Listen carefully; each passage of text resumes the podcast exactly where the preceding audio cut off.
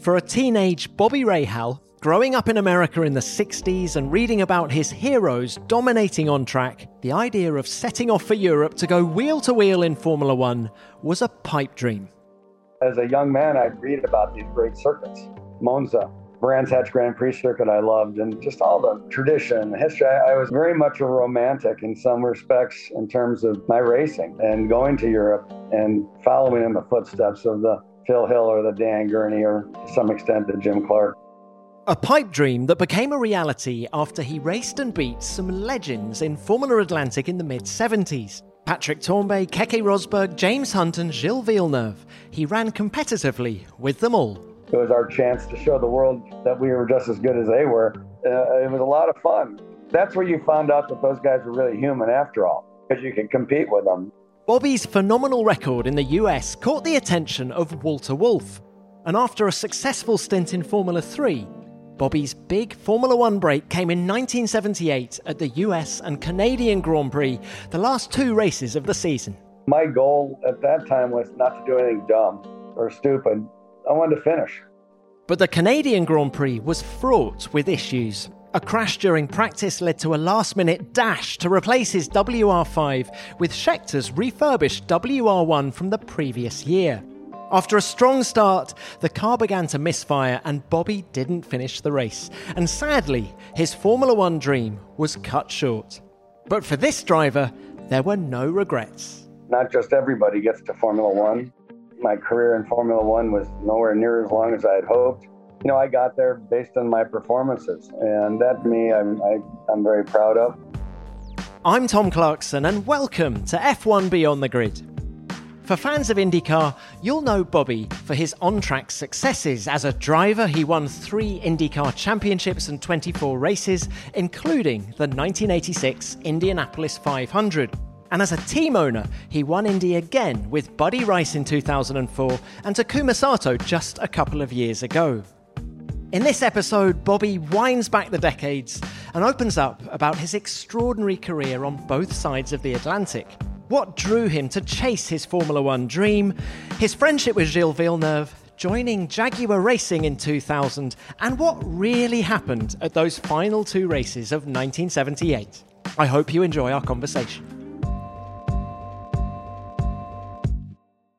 Bobby, it's fantastic to have you on the show. Thank you very much for your time. How are you? Uh, I'm good, thank you. I'm good. Bobby, how much do you keep up with F1 these days? Probably um, less than I used to, to be honest. Um, but I still, I still went to the U.S. Grand Prix in Austin uh, as guests of uh, Williams. It was still a great experience to see. You couldn't deny the, you know, a great crowd, and uh, ultimately it was a pretty good race. What do you make of the surge in interest in Formula One on your side of the pond? Uh, there is no doubt that for people I know or, or people I meet, that the Netflix program has done maybe more than anything to improve the fortunes of Formula One in, in the United States. Call that maybe the results of the pandemic, you know, where people had you know, a lot of free time on their hands to watch uh, television. But there's no question that a lot of young people that I've met over the last year or so were avid followers of the Netflix uh, uh, programming. And that's fantastic for Formula One because Formula One has always been a very niche series category, whatever you want to call it, here in America. You know, probably the, the most popular uh, in the last, I don't know, 30, 40 years is because of Mario Andretti's efforts prior to that, it was maybe Dan Gurney, uh, and there were a number of Americans in Formula One in the 60s, and then Phil Hill in the 50s. But you know, the the real interest in motorsports in America has always been either NASCAR or IndyCar. Well, let's talk about what drew you to the sport now, because you very much came through the European route, didn't you? Yes. You know, I grew up in the 60s as a teenager, and of course, my hero was Jimmy Clark. Why, why was Jimmy your hero? My father raced sports cars as a hobby, you know, uh, strictly for fun. But so I was up. I would go with him to places like Road America, Elkhart Lake, and and Watkins Glen, and and of course, I never did see Jim Clark race in person, which was unfortunate. But you know, through television, through the magazines, what have you, I just and of course he came to Indianapolis and and won. And I always took pride in that because um, you know that was a road racer showing those oval track guys what it's all about. Uh, so, uh, and then of course, you know, there's Dan Gurney, who was right there with them, and Dan Gurney was for sure a hero of mine for everything that he did. Uh, but I love Jimmy Clark because of his um, nature, uh, his humility, the fact that anything he drove in, he won in pretty much. Uh, just uh, a gentleman, and I just always felt that that was. Um, if you were going to race and you were going to be successful, you should aspire to that example. There are moments in time that you remember when you grow up. You know, I remember when John F. Kennedy was assassinated. I remember when Robert Kennedy was assassinated. You know, Martin Luther King. But you know, just as important to me, I remember the day that Jim Clark was was killed, and that you know that was just the impact that he had on me personally, and frankly, all throughout my career, I tried to emulate you know his on and off track uh, example, and so uh, that's how I became such a Jim Clark fan, and still am today. You know, I still collect items that were that were his or what have you, just because he, just meant that much to me and he triggered your interest in road racing in Europe? Well, to me, I wanted to go to, you know, to Formula One or in part race in Europe as a whole. I just, you know, I mean, I was what, uh, 13, 14 years old when the movie Grand Prix came out. And uh, if that movie didn't get your juices flowing, I'm not sure what would. And uh, of course, you know, that took place all in Europe, right? Formula One was international, and you had you know, there was examples of Americans who had done very well in Formula One, you know, whether it was Phil Hill or, of course, Dan Gurney. Uh, there were others. Uh, Mario, of course, came in later on. Bobby, I think we've got to the bottom of this. I think it's a mixture of Jim Clark and James Garner. That's what you wanted to be. and yeah, Garner became a good friend of mine. And I, I told him one time we were playing golf, I told him, I said, I said, you don't realize with that movie, you know, how that motivated me. And he, he was, uh, a bit shocked by that. And I, um, I just told him, I mean, you're a young man, right? You've got, you're red blooded. And uh, you, you, look at that movie, and of course, the first scene where you're staring down the exhaust pipe of a car, a Formula One car. Uh, I mean, it doesn't get any better than that. So uh, that's what really, that's, and of course, my, my father drove Porsches. It was European based racing. So I, that's kind of was the direction. I, I was never, I never had any real interest in IndyCar, for example until later on when there started being more and more road courses on the schedule. At which point, that's when I headed in that direction. And that was not till 1982. So Europe was where I wanted to be. And there's no doubt in my mind that that also had something to do with my taking on the Jaguar program for Ford when I had the opportunity because, you know, it was Formula One and it was a huge American company. And this was a chance to maybe make some history.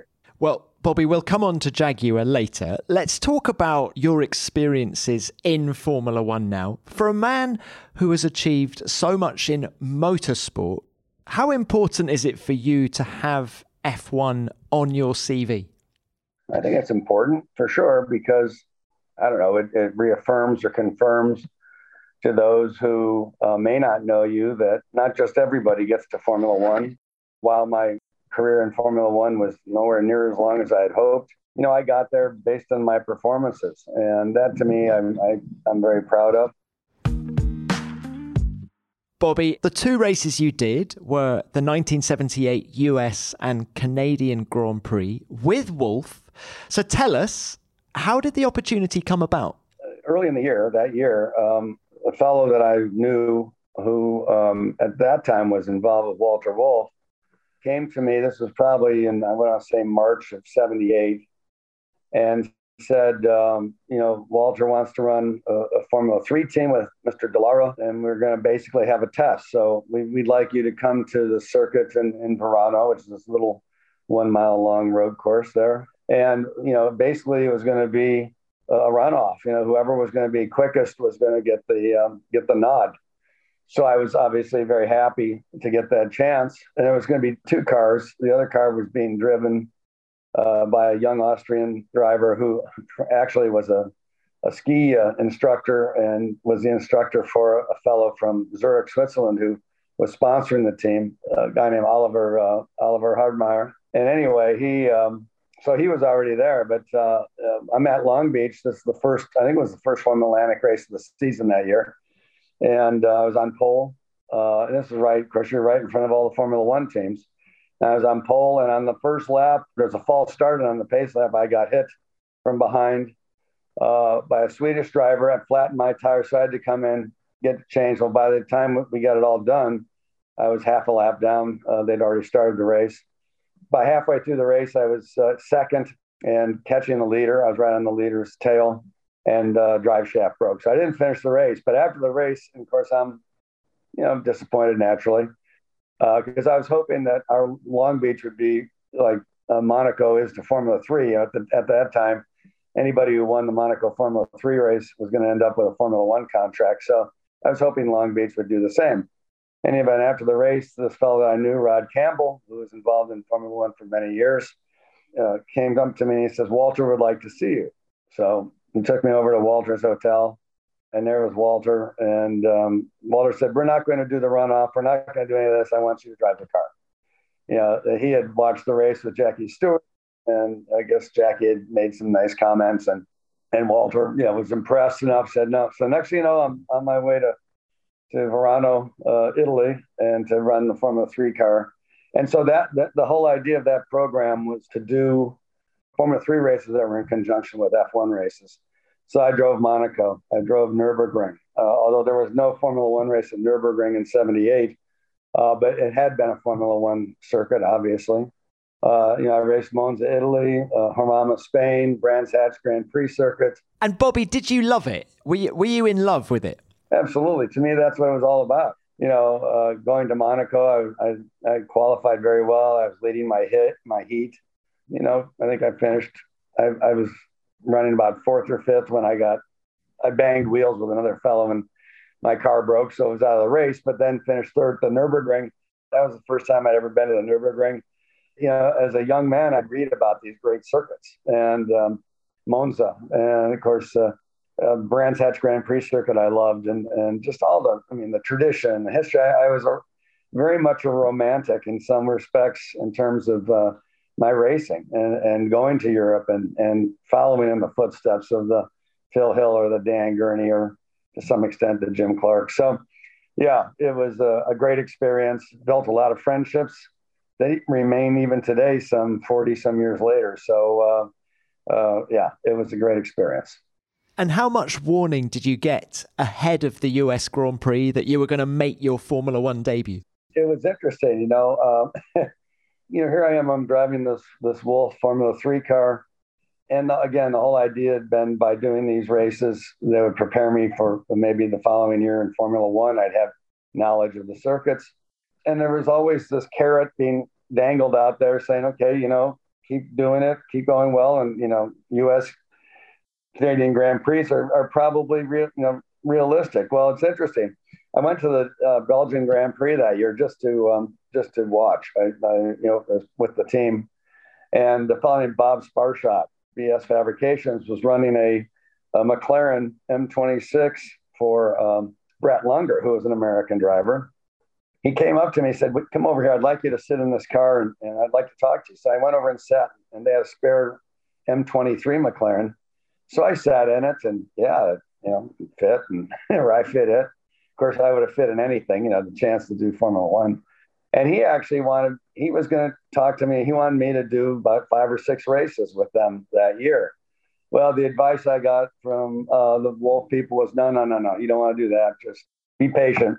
Watkins Glen and Montreal will, will happen. It's interesting that the guy that Bob Sparshott ended up um, hiring was uh, Nelson Piquet uh, so you kind of go, well, the what ifs, right? Uh, but in any event, so I would think by what Watkins Glen was first weekend of October, I would have thought by September one, maybe a month or so prior to that official word was was given, and I did a test at uh, the Brands Hatch on the on the Indy circuit, the short circuit, um, which was really kind of a horrible place to test a Formula One car, but because it was so short. But anyway, uh, off we went, and here here's my chance. And what were your first impressions of the car at Brands Hatch? That everything happened pretty quickly. you know, the most powerful car I'd been in prior to that was maybe 200 horsepower. And, uh, you know, Formula One car in those days was 500, you know, uh, or thereabouts, maybe a little bit more. So, uh, yeah, a lot of things happened uh, a lot more quickly. And of course, that was the start of the whole ground effect era. Um, the Lotus 79 that year that Mario Andretti had was dominant, the dominant car. I think he and Ronnie Peterson won just about every, you know, most of the races. So I'd never driven a, a ground effect car, I'd never driven a, that fast a car, never a, as big uh, of a car as compared to what you know the other cars. But it's like anything, you you you kind of get used to it, and uh, every lap a little bit more comfortable with it. And I think the test went pretty well. Certainly, uh, I think they were they were pleased. And that was probably only two weeks or so prior to the Grand Prix two, three weeks. So here we were. We were off uh, off to the races, as they say. And can you remember what the atmosphere was like at Watkins Glen? Because let's not forget, Ronnie Peterson had been killed at the previous race. Riccardo Patrese had been banned from driving by the GPDA.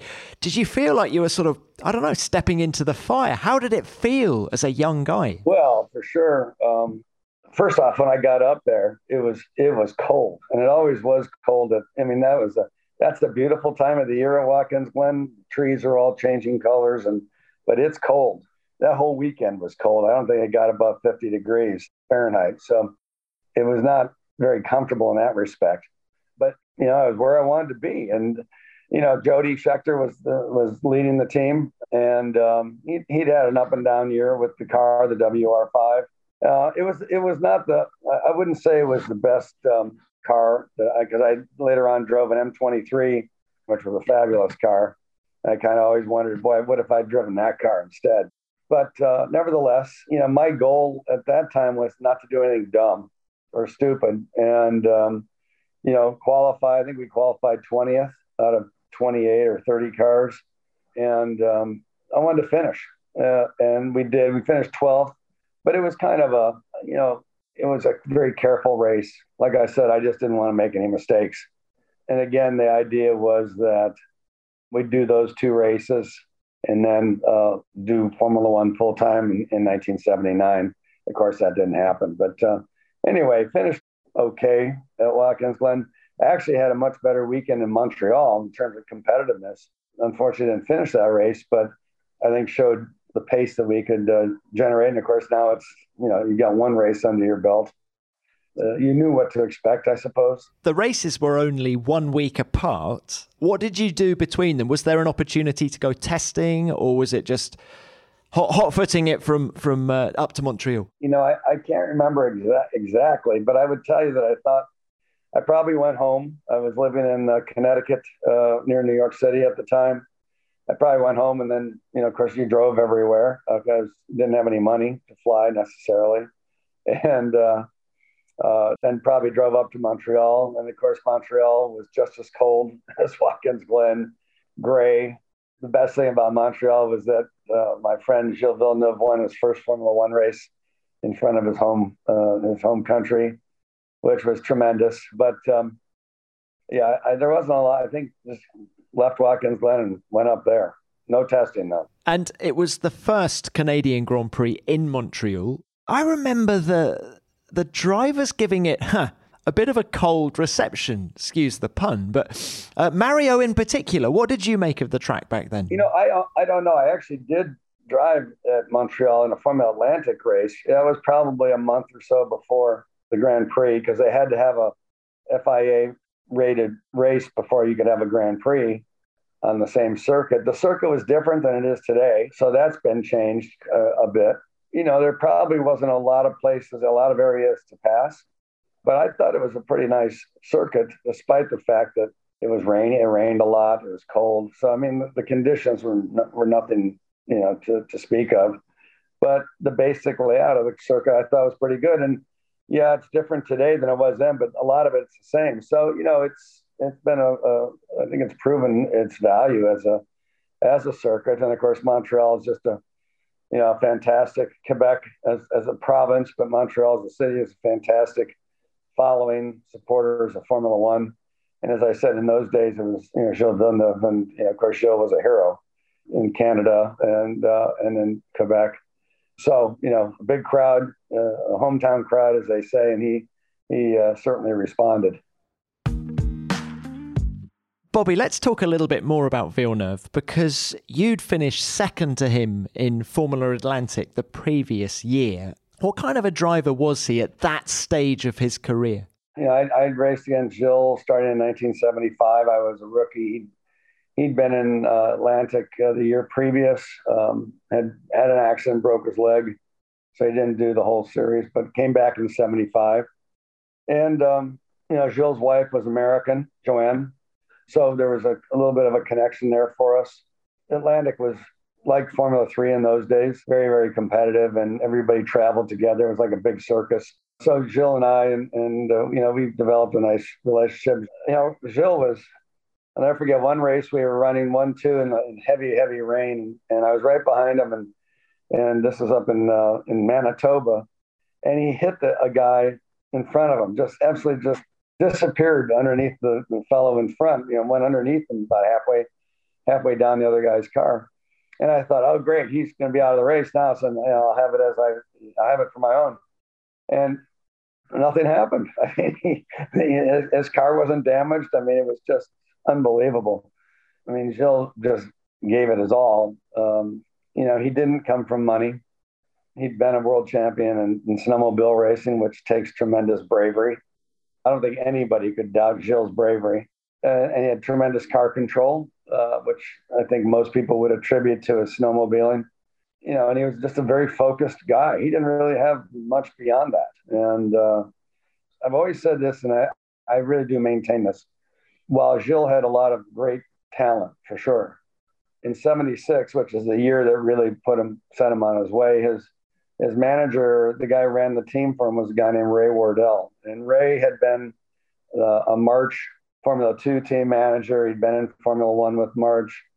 Uh, and nobody, I think, in the series recognized just how good Ray was and, and the impact that he would have on Gilles' success. I really give Ray a lot of credit for kind of taking this rough diamond and polishing it and getting it to where it was. Uh, and together, Gilles and, and Ray were a, a, very formidable combination. And I think if Gilles were alive today, or maybe when he, when he was alive, I don't know. But uh, I would think he would give Ray Wardell some credit for that too. It really made a difference. And of course, in 76, the Trois Rivières, which was a race we all looked forward to over here because it was our chance to race against Formula One drivers, Formula Two drivers, what have you from Europe, and our chance to show the world that we were just as good as they were. I mean, Gilles dominated the race, and that's when James Hunt was there, went back to McLaren and said, You got to look at this guy. He's something special. And which they later did. Now, you raced so many great drivers in your career Formula One drivers in Formula Atlantic, the, the Villeneuves, the Joneses, Hunt, Tambay, etc. Was Villeneuve the fastest of the lot? Uh, another guy who was very good that we, I raced with for a couple years was Keke Rosberg, you know. Uh, and in those days, it was, you know, Keke, Gilles. I mean, I think Gilles was probably um, I don't know if I would say he was the fastest. And He was certainly one of the fastest. Rosberg was pretty quick. I think there were others that, you know, on their given day were just as quick. But, you know, Gilles, he found himself in 1976. You know, he stopped crashing. Again, tremendous car control and ended up and with a very good team ended up ended up dominating. Um, you know, Rosberg won some races in those years. I won some races. Uh, Danny Sullivan was there as you said, and then of course you go to Trois-Rivières, you have James Hunt, Patrick Tambay, um, uh, Depailler, uh, Vittorio Brambilla won the race one year, I think in '75. Um, you know, a lot of guys went to that race. Uh, Alan Jones. Uh, it was a lot of fun because you know that's where you found out that those guys were really human after all, because you could compete with them. But uh, it was still a thrill to say you race against those guys, and and um, everybody over here really looked forward to that Rivières weekend. Now, what happened with Wolf at the end of 78? So you've done those two races, and probably quite rightly, we're thinking, well, that was nice preparation for 79. What happened next? Race in Montreal. So it was raining heavily, uh, just to give it some perspective here. And uh, I think I was about fourth quickest, and somebody should have said, you know, you, we better pit him. and uh, Anyway, I went off and hit the guardrail and tore off the right front corner, which damaged the monocoque uh, the way they fixed the uh, suspension, the rocker arm on the top and the front, um, uh, broke this plate.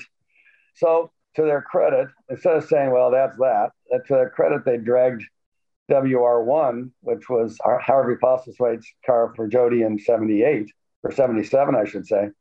And um, it was in a, I think it was in a Hilton hotel. It was a show car or something. They dragged it out. And the mechanics, uh, you know, I'm sure grumbling. They dragged it out, put an engine in it. And I don't think anybody thought we were going to qualify. And we ended up qualifying the car. So that is overnight, Friday night. They're thinking, well, we can't use the WR5 anymore. Has anyone seen a wolf anywhere? I don't think anybody anticipated that they were going to uh, get it ready for a race. And uh, anyway, they put a motor engine in it. I qualified in, and actually in the race, uh, you know, I passed uh, Hunt, I passed uh, Pironi, I passed. Uh, I was running like I think tenth or something very early in the race. I mean, I passed about eight cars or something.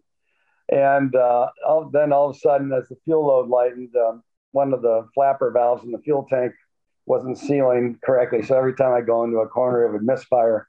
And as the fuel load went down, it just got worse and worse and worse. So we came in and we pitted. But I really, well, I was disappointed that we didn't finish. I felt pretty good about the fact that we had passed some good guys and, you know, we're running with some good people. And the next day, I think it was uh, um, Peter Warr was the team manager for uh, uh, Walter. And, um, you know, he was pretty non-committal about the next year. And I, am not sure he was a big fan anyway, to be honest. So I was kind of in limbo for about another month or so. Uh, you know, is it going to happen? Of course, then they hired James Hunt to replace Jody. You know, Jody went on to Ferrari to win the world championship the next year.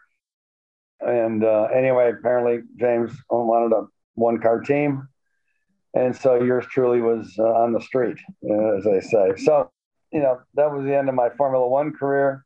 I did end up going back to Europe to race in Formula Two hoping that uh, opportunity would uh, would arise over there. Uh, it never did, and also by that midway through 1979, I was uh, hired to replace George Follmer in the Can-Am series here in America, and um, so uh, my my European adventure was uh, was you know in its final days. How do you reflect on that period now? Is it is it a source of frustration well, you know, I, I look back and you know, I probably would have done some things differently. I didn't have any real representation over there. In the end, though, um, you know, I can't complain. I I ended up uh, going to the Can-Am series, I win won some races. I ended up going to IndyCar, and, and the rest is history on that front. But I I truly did, and of course, I did some sports car racing in Europe. I, you know, Le Mans in 1980, 81, 82 uh, Nurburgring, uh, the six hours at uh, Silverstone. So I still, I still had some, um, you know, some uh, experiences uh, on the sports car side of the equation in Europe. Loved it, you know, loved going to Le Mans again, ticking that box, as we would say.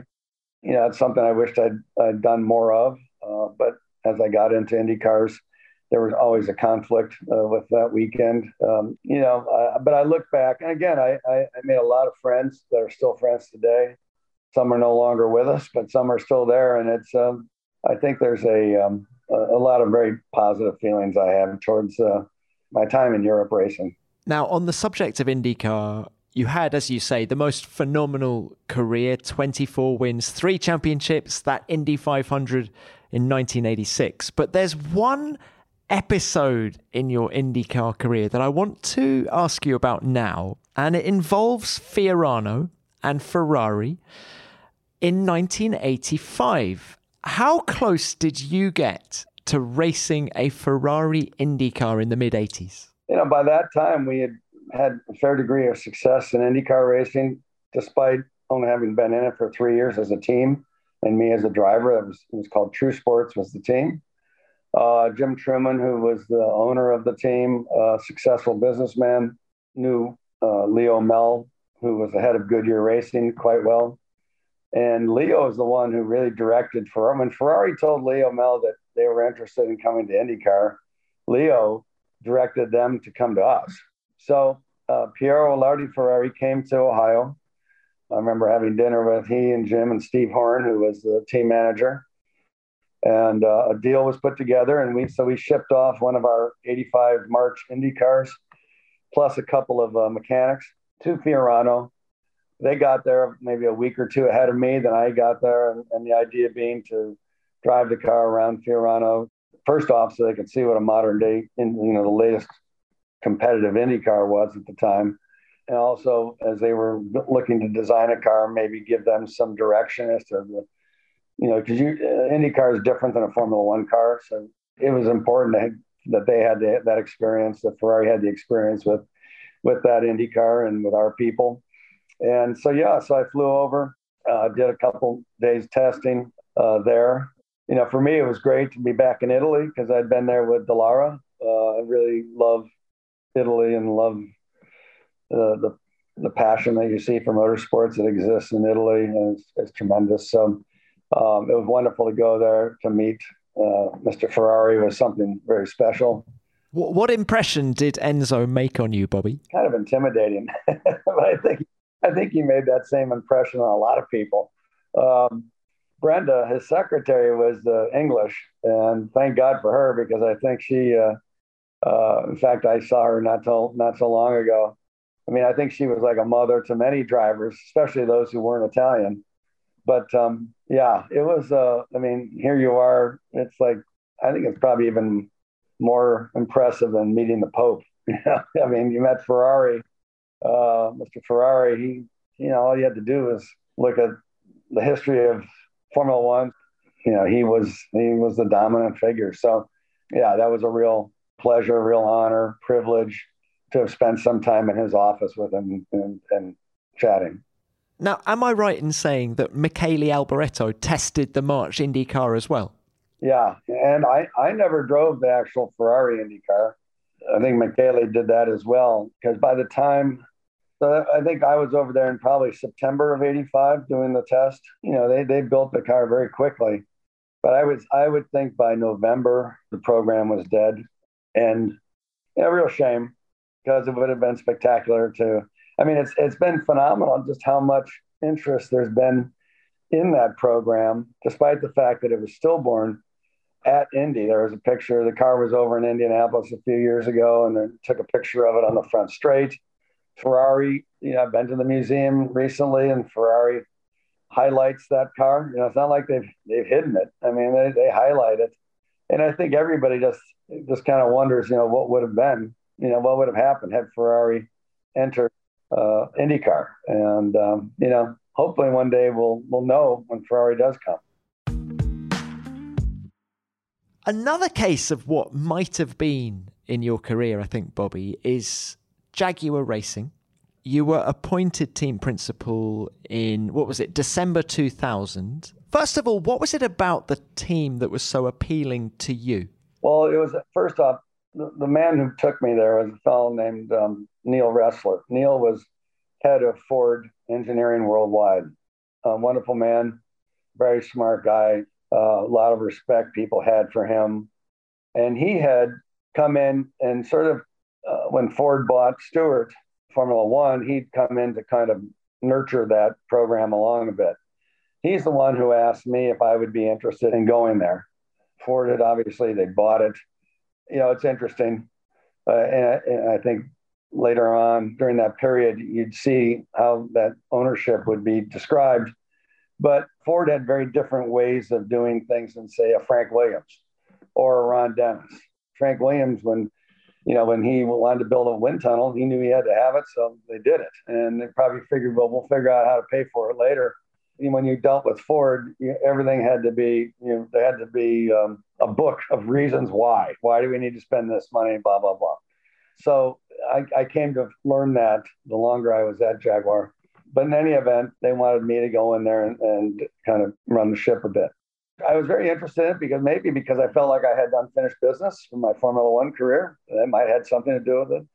I think I really enjoyed living in Europe and England and, and thought it would be a great experience. I had very good people running the IndyCar program. So I felt like, you know, I could go back and forth. And of course, Ford agreed I could do that the unfortunate thing with the real unraveling of the whole program, I get there and the main designer decides to quit. Now I've got to go find a designer. I mean, there was, it was never, never a dull moment those, that first six months. Hey, but you aimed high when it came to finding a new designer. First fellow I asked to come in, and he did, was Steve Nichols, who was American. And Steve had been with McLaren for a number of years. Steve was a very smart guy and, uh, you know, very methodical, very uh, introspective, um, sharp guy. What really started the issues of the problems. Neil Ressler's daughter was dying of cancer, so uh, he had to go back to the U.S. to to be with her, and uh, he he basically tossed the ball to uh, Wolfgang Reitzle, who Ford had hired from BMW to take over what they called the Premier Auto Group, which was Jaguar, Land Rover, Volvo, and even Lincoln at that time, and at least initially. And as part of it, they ended up buying Cosworth Engineering, they ended up buying Pi Electronics and Jaguar Formula One from Stewart. And so um, now that know, the champion, now Wolfgang, he, he decided he needed somebody to run, you know, all the all the racing properties, Cosworth, Pi, um, Jaguar. Uh, and I was only on the Jaguar program, and so he invited Niki Lauda to come in, and and um, you know, Niki's Niki's a, a very demanding guy. Very, uh, uh, I called him the white tornado because whenever he'd come, there'd be stuff everywhere, and he'd leave, and then everybody had to clean everything up. And it was clear that um, either he was going to run the program or I was going to run the uh, Formula One program. And, and of course, inevitably, you can only have one boss. So we parted in about August or September of 2001 you know, I was proud. We finished third at, at uh, Monaco, which I thought was a pretty good, pretty good finish. Uh, two Ferraris and a Jaguar. I remember, I don't know, somebody might have been Bernie saying, "Now that's what the way it should look," where you had this these two great manufacturers, you know, on the on the victory stand. How much support did you get from Bernie? Bernie was an amazing guy. I really like him. Um, first off, I would tell you that everything he said he he would do, he did. It, it's interesting. So I took over as interim chairman of, or interim CEO of CART about in June of that year. And I was in, in England. So I went to see Bernie and he asked me if I, I was feeling okay. And I, I, said, yeah, I feel fine. Thank you. And he goes, okay, I just wanted because uh, I thought you had to be sick to take that job on. You know, he didn't know that I had already pretty much agreed or I was in discussions with Ford uh, to come to, to do Jaguar. So my intent to meet him that day was to uh, reacquaint ourselves a little bit. And and um, and of course, then it was announced at the U.S. Grand Prix in Indianapolis. That's when they announced uh, my coming on as as a as a team principal. But then I'd, I'd see, you know, of course, we had team principal meetings in those days. Bernie was always a big part of that, as well as Max Mosley. And um, so uh, I got to, I'd say I got to know Bernie a little bit, but you cannot deny what he created. And um, there's a lot of a uh, lot of very wealthy racing people out there because of Bernie Ecclestone. Now, what about Adrian Newey? How close did you get to signing Adrian? Well, I think I would tell you that we had a signed agreement. I remember uh, I had dinner with Adrian and his wife at the Monaco Grand Prix. We had a mutual friend and his wife that were at the race, so we all got together for dinner. Uh, that was the weekend that everything had really come together. Um, just prior to that weekend, and by all intents, we were gonna we were gonna go forward. And then um, somebody said something to Ron Dennis, and um, all of a sudden everything got more complicated. Um, and in the end, it, it it didn't happen, and I think it didn't happen in part because I think Ron was very good at describing what life under Ford would be like compared to life under McLaren, as I mentioned earlier. I'll never forget um, having to explain to the, the head treasurer of the Premier Auto Group why I felt it was worth X amount of dollars to get Adrian Newey. You know, how much money we'd save because he already had the information, how, you know, I mean, the notoriety that it would bring, the, the other people that he would bring with him, it would shorten our, our learning curve dramatically. So, therefore, probably worth whatever that was, was going to cost. And I just, it took me all day. And I just remember saying to myself, why should something so obvious take so long? And uh, that soured me a bit on it, frankly. And also by that time, Niki and I were at loggerheads. Um, you know, it was uh, not going well from that front. And I think Ron just convinced um, Adrian that, you know, he'd be much better off staying where he was. And, and that ended up being proven to be right. Although I think it's ironic that Red Bull's in the old Jaguar Racing headquarters. So, so some things do, you know, some things did work. And he clearly had itchy feet at the time. He was looking for something else, a new project, wasn't he? Yeah, and of course, you know, uh, Adrian had been my engineer in IndyCar in 84 and 85. I tried to convince him to go to Ferrari to do the IndyCar. Uh, the guy who owned uh, March convinced him otherwise. Robin Herd. Are you talking about Robin Herd? Robin Herd. Adrian actually went to Michael Andretti in 86 and then Mario Andretti in 87. And then he went to Leyton House with Robin in 88. But even in the early 90s, I spoke to, to Adrian about um, uh, becoming a partner. And in, in, in those days in IndyCar, you could build your own car, as some people did. Penske was doing that. So, you know, come be a partner, live in the States, or we could even, you could even work out of England, design a, uh, an Indy car, and let's go racing. And I think he gave it some thought, but in the end, Formula One was really where he wanted to be. And, and of course, uh, I think he went to Williams right about the area of that Williams at that time. So, you know, obviously Formula One presented the intellectual challenge that uh, Adrian was looking for. In the end, I think the the the strength of our relationship, uh, which was created during those two years in Indy cars, has been well shown by, despite all these ups and downs, uh, he and I remain very good friends, and and um, uh, we see each other. Uh, in fact, we had dinner together at uh, in Austin, and uh, so a lot of a lot of a lot of good a lot of good memories there. You've mentioned team ownership a couple of times. What about Formula One for you? Michael Andretti got very close to getting involved with Sauber last year. Does Formula One interest you, even now?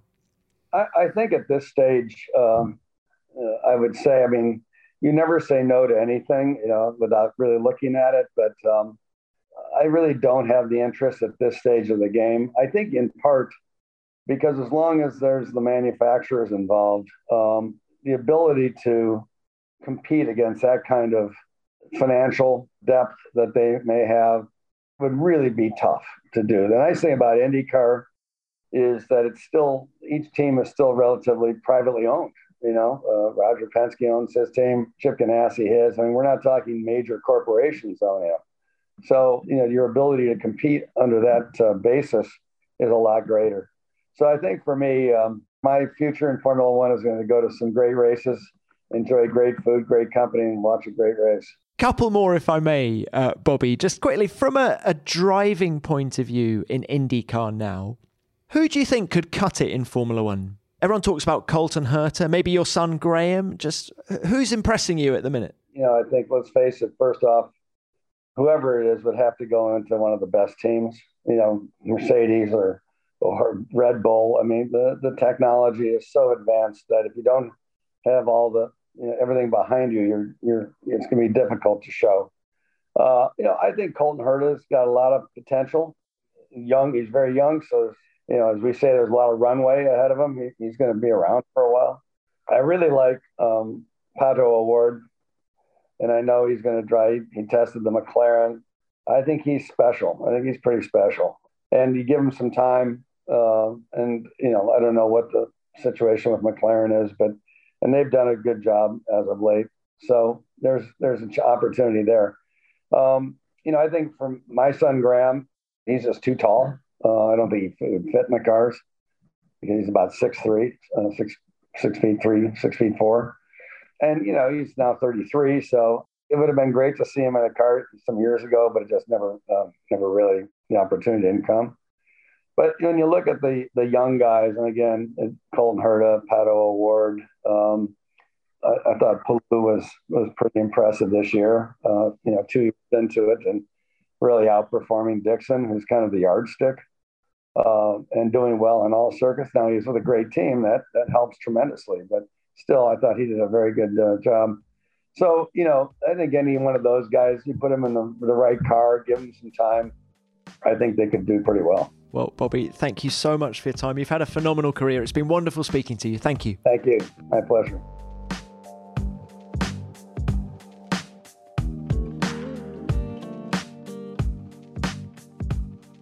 There is definitely a desire to get a fast American on the F1 grid, Bobby. Will it be Colton Herta or Pato O'Ward or someone else? But wasn't that a fascinating chat? Bobby's knowledge and experience of motorsport permeates through every sentence. And although the bulk of his racing career was in North America, his passion for Formula One really comes across. I can't help but wonder what might have happened in Formula One for Bobby had the cards fallen differently, but we'll never know. Bobby, many thanks for your time. It was great to chat, and I look forward to seeing you again in Austin. There were some big names mentioned during that conversation, not least Patrick Tambay, Steve Nichols, and Alan Jones. And if you take a look at the Beyond the Grid archive, you'll find episodes with each of these legends, including a special episode dedicated to Gilles Villeneuve. You'll find the links in the show notes. Now, as ever, please send in your thoughts and stories about Bobby, and I'll read out some of the best ones at the end of next week's show. And that, of course, brings me on to what you sent in about James Key after last week's episode. Let's start with this from David Arama. I love hearing interviews with the engineers, says David. There's so much to learn about management of complexity and teams of people, and James Key also sounds like a great dad. Yes, he does sound like a great dad, doesn't he, David? Prioritising their education over his career at Sauber. And yes, there is a great deal to learn from these engineers. And what about this from Renault Bosman? James, you are truly inspiring by how you approached your first technical director role. It was insightful by showing sentiment to the first F1 car you built, and I loved how important family is to you, and the decisions in your career included your kids. McLaren and Formula One are in great hands. Well, that's a lovely message, Renault. James does seem very sorted, doesn't he? The sort of guy you'd want to work for. And we'll end with this one from John, who says James is that rare mix of a brilliant engineer who's also very articulate. How often do you get such a perfect mix? Well, John, that's exactly why he's McLaren's technical director, a man who's able to lead in every sense of the word. We'll leave it there for this week. Thanks for your messages, and please remember to get in touch with your thoughts and stories about Bobby Rahal. And please make sure you follow F1 Beyond the Grid on your podcast app so you never miss an episode. And while you're there, why not check out this week's edition of F1 Nation, where you'll find us amongst the action at the Monaco Grand Prix. Thanks for listening. F1 Beyond the Grid is produced by F1 and Audioboom Studios. Until next time, keep it flat out.